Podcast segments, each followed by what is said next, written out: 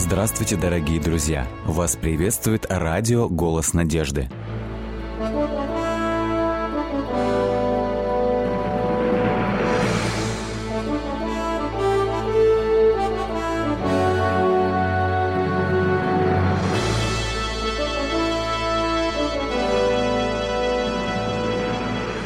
Вас приветствует радиотелецентр «Голос надежды». В эфире программа «Великие пророки Библии» в студии Александр Болотников. Их называют большими пророками – Исаия, Еремия, Езекииль.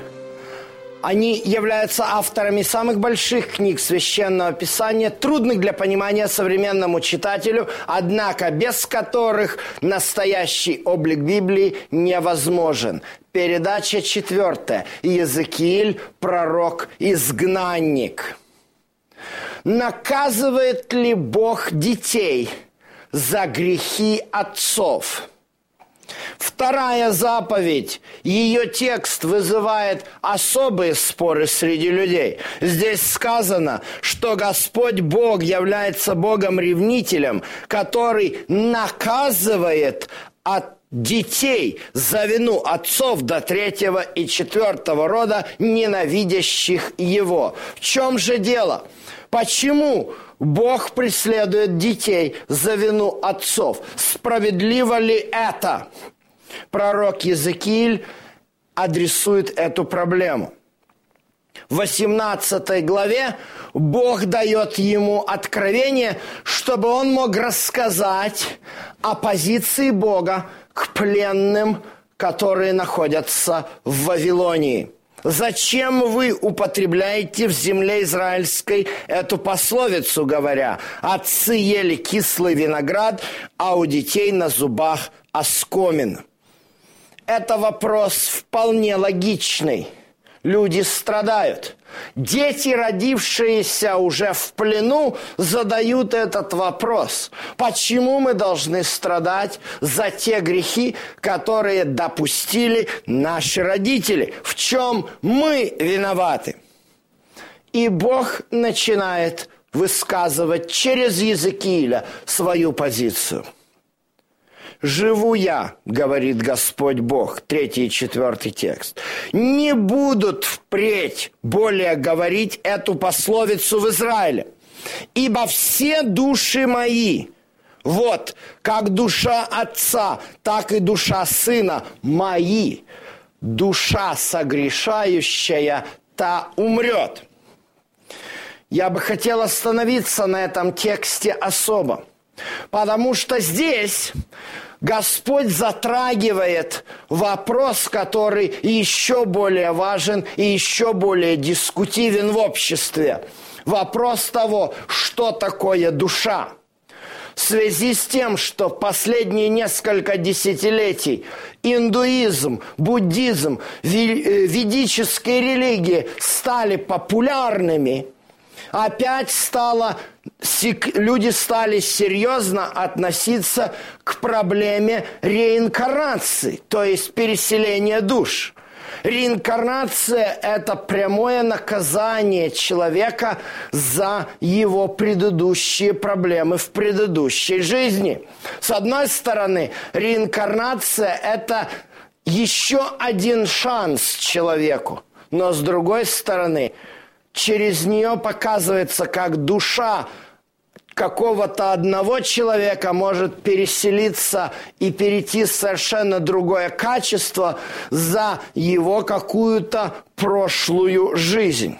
Реинкарнация стала настолько популярна, что даже в современной иудейской каббалистике есть вера в реинкарнацию – в основе этой теории лежит один факт, который, к сожалению, в современном обществе является непреложным и не оспаривается.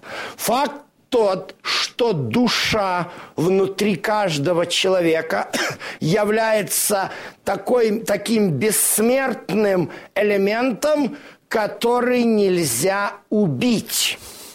Однако же давайте посмотрим, о чем написано здесь. Здесь нам в Библии говорится совершенно другая позиция.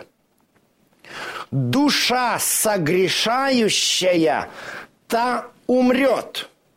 Однозначно Бог говорит о том, что душа, которую Он создал, является смертным. В чем проблема? Проблема в том, что определение души, которым сегодня пользуется современное общество, пришло из Древнего Египта. Там душа находилась в сердце. И после смерти душа продолжала жить. Именно поэтому египтяне выстраивали своим фараонам огромные гробницы. Они убивали фараоновых слуг вместе с фараоном, фараоновых коней, фараоновых жен. Все это было для того, что они были уверены, что фараону, его душе после смерти – необходим будет э, его супружеское сожительство, его слуги и так далее, и так далее. Даже суд, который изображен в египетской религии, он связан с тем, как взвешивается душа человека на весах.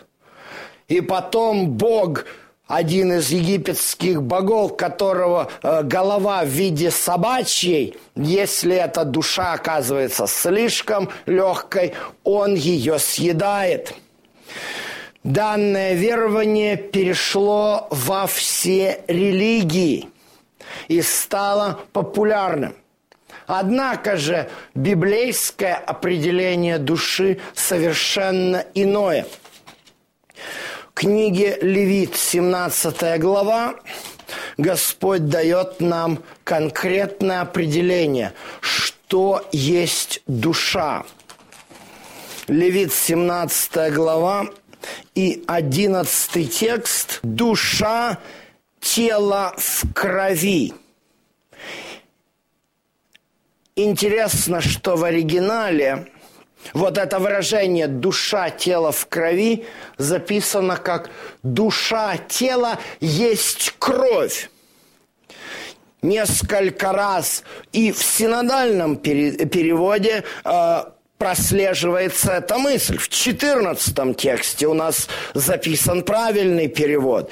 «Ибо душа всякого тела есть кровь его». Проблема живой души, она является очень серьезной.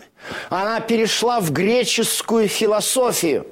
И в частности, одной из основных э, таких вот учений эллинизма является противопоставление телесного духовному – Получается, что тело является чем-то грешным, и, к сожалению, в христианство это перешло.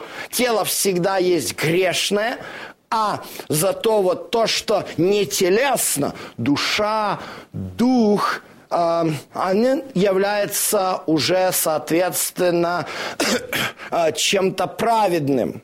Это греческая стоическая философия противоречит принципам творения Божьего.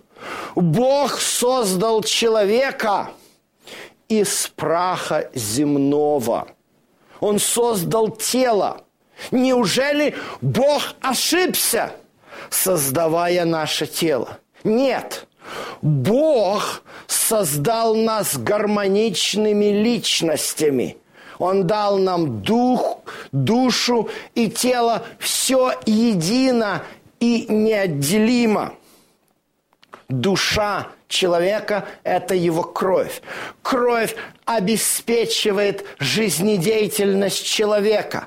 Когда человек перестает жить, первый признак отсутствия жизни – это отсутствие сердцебиения кровь не подает кислород и питательные вещества в клетки, и это начинает процесс истлевания нашего тела.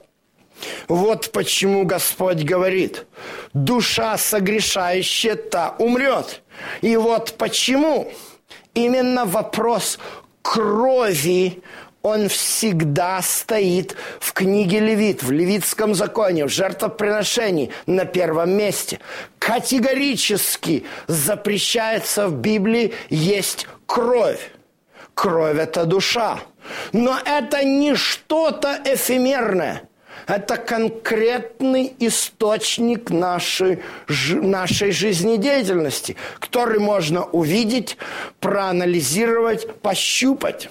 Посмотрите даже на примере Иисуса. Нам здесь сказано однозначно у пророка Исаи. И эта мысль неоднократно повторяется в Новом Завете. Нам сказано здесь, в 53 главе, и 10 стихе о том, что душа Иисуса – приносит жертву умилостивления. Прямо написано, душа принесена в жертву. Как бессмертная может быть принесена в жертву? Апостол Павел и другие апостолы неоднократно говорили о том, что Иисус предал за нас душу свою – даже сказано буквально, он предал душу свою на смерть. Если Иисус, Бога-человек, предает душу свою на смерть, то как же душа человека может быть бессмертна? Ну, это и очевидно. С точки зрения древнееврейского языка это нормально – Древние семиты не размышляли, как древние египтяне, что душа – это что-то эфемерное. Древние семиты мыслили конкретно. Еврейское слово «нефеш» на акадском древневавилонском это «напишту» означает «горло». Вот откуда происходит это слово нефеш, душа, горло. Почему? Потому что здесь у нас находится артерия, при передавливании которой человек сразу же умрет. Вот почему даже когда Рахиль, умирая, нам сказано в книге «Бытие», 35 глава, что из нее выходила душа. Мы знаем, как умирала Рахиль. Мы знаем, когда Рахиль умирала при родах, она умирала от кровотечения. Это было причиной смерти. То же самое являлось причиной смерти Иисуса. Почему он душу свою отдал за нас в жертву милостивления? Да потому что он кровь за нас свою пролил. Вот это очень важное понятие нам вводит и проясняет пророк Иезекииль здесь. Всякий отвечает за себя. Тот, кто согрешает, он умрет. Какие же характеристики? Что же значит это душа праведна и душа грешна? Давайте посмотрим.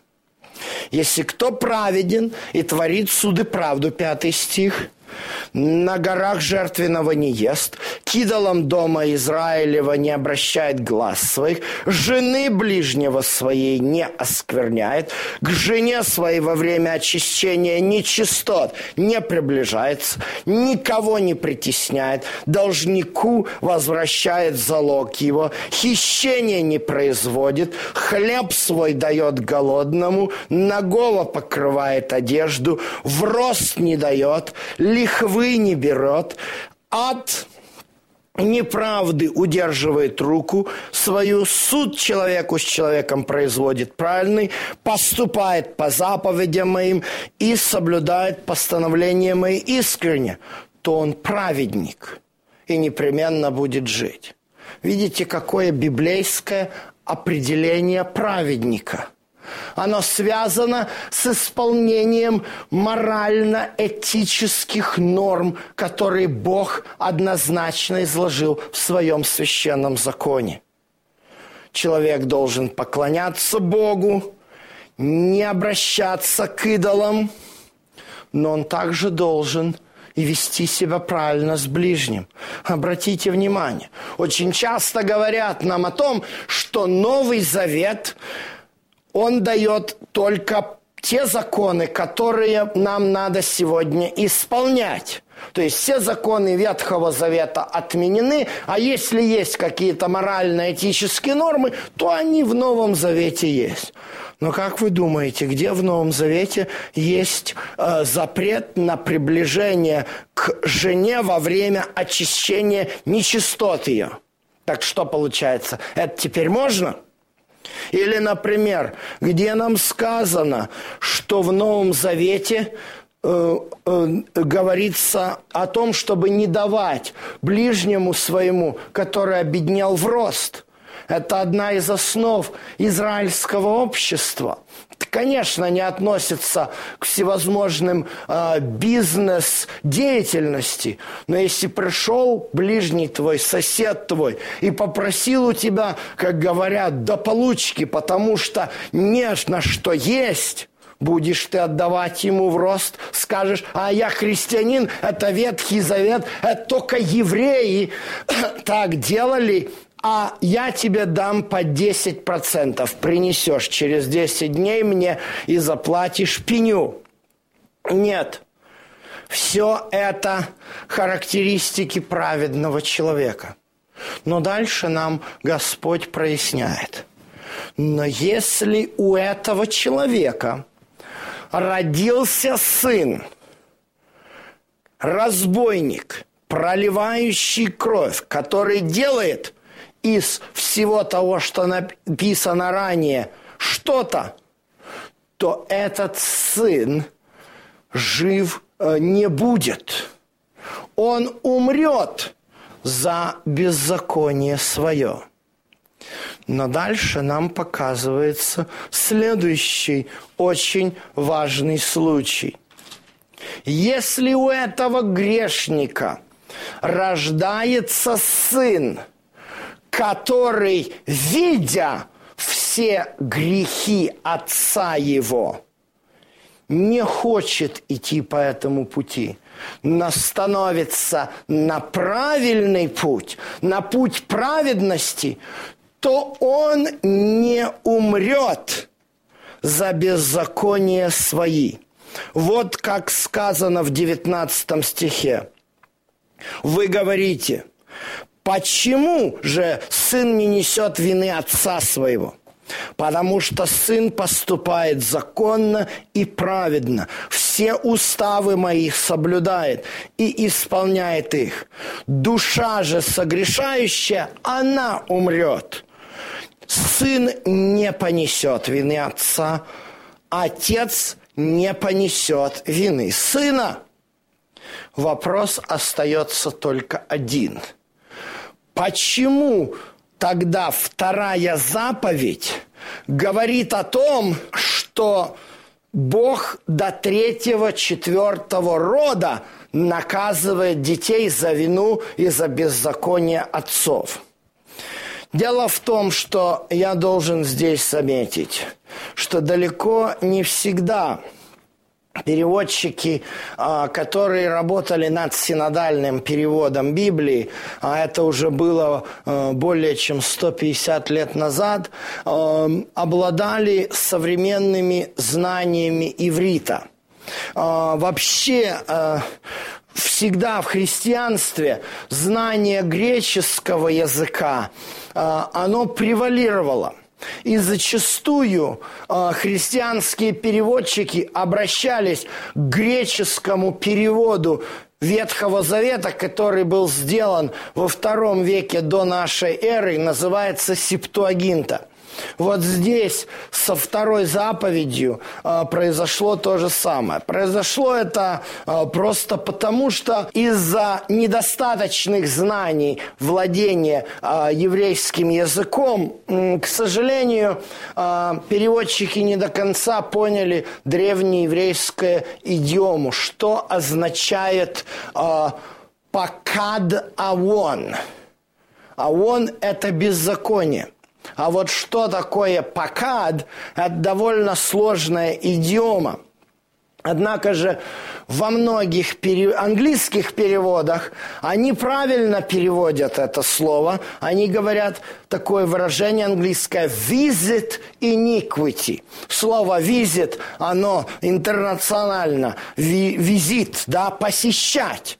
Посещает беззаконие отцов в детях. Ну, что это значит? В сегодняшнем иврите слово «покад» используется а, для, а, когда говорят о работе такой очень скрупулезной. То есть человек работает э, где-то в офисе на такой э, серьезной канцелярской такой работы, требующей скрупулезности на современном иврите это покед. То есть э, вот в этом слове изначально заложена вот эта идея, древнееврейское слово «покад», быть внимательным, быть скрупулезным, присматриваться. То есть я бы перевел этот текст, он непростой текст, он наблюдает, отслеживает беззаконие отцов в детях до третьего и четвертого рода. Иными словами – Отслеживать – это не автоматически наказывать. Отслеживать – это значит, что Бог предупреждает, что Он будет внимательно, Он лично проконтролирует, что происходит с детьми грешника. Знаете, как в свое время можно так выразиться, в нашей партийной э, такой вот риторике использовалось, э, когда там какой-нибудь секретарь ЦК говорит э, секретарю от обкома, пожалуйста, проконтролируйте вопрос. Ну, это может быть не очень такой э, подходящий пример сравнивать таким образом Бога, но есть что-то в этом такое э, общее. Бог ставит всякого грешника на контроль. Он уделяет внимание. Почему? А потому что, к большому сожалению, грехи отцов передаются детям. Мы несем в наших генах или где-то еще. Мы не знаем до конца, эта тайна не разгадана, но мы несем не только физические характеристики наших отцов, мы несем и их грехи с собой. Мы унаследуем их характер, их привычки, их склонности. И поэтому эта заповедь, она прежде всего обращается к отцам – Господь обращается к Отцу и говорит, остановись на своем пути потому что твои дети унаследуют. Если ты можешь остановить свое негативное развитие, останови это, потому что ты это передашь своим детям. И, к большому сожалению, есть вот этот вот элемент, когда определенные недостатки, характерные той или иной семье, они передаются из поколения в поколение. Это не Бог проклинает кого-то. Это мы себя проклинаем. Когда-то апостол Яков написал такие слова. «Ибо Бог никого никогда не искушает, но мы искушаемся сами, похотями плоти своей. Похоть же рождает смерть, грех, а грех рождает смерть. Вот она первопричина. Если мы допускаем грех в свое сердце, мы вырабатываем к нему пристрастие. Это пристрастие передастся нашим детям. И нашим детям будет намного сложнее бороться с этим грехом. Вот почему Бог говорит каждому грешнику, я беру тебя на контроль. Ты отвечаешь не только за себя, но ты отвечаешь за своих детей. Ты передашь это своим детям. Все то беззаконие ты через свои гены передашь, и дети будут иметь к этому тенденцию. Но с другой стороны, у каждого из нас есть свой сознательный выбор, который мы можем сделать в сторону Господа. Да, мы можем осознать, что наш отец или наша мать делали такое или другое беззаконие. И мы можем сказать Господу, Господи, я знаю, что Ты следишь. Я знаю, что мои родители виноваты, но я хочу поступать по заповедям Твоим. И тогда Бог пойдет к нам навстречу. Ибо не отвечает сын за грехи отца – если не поступает по ним, а идет с Богом.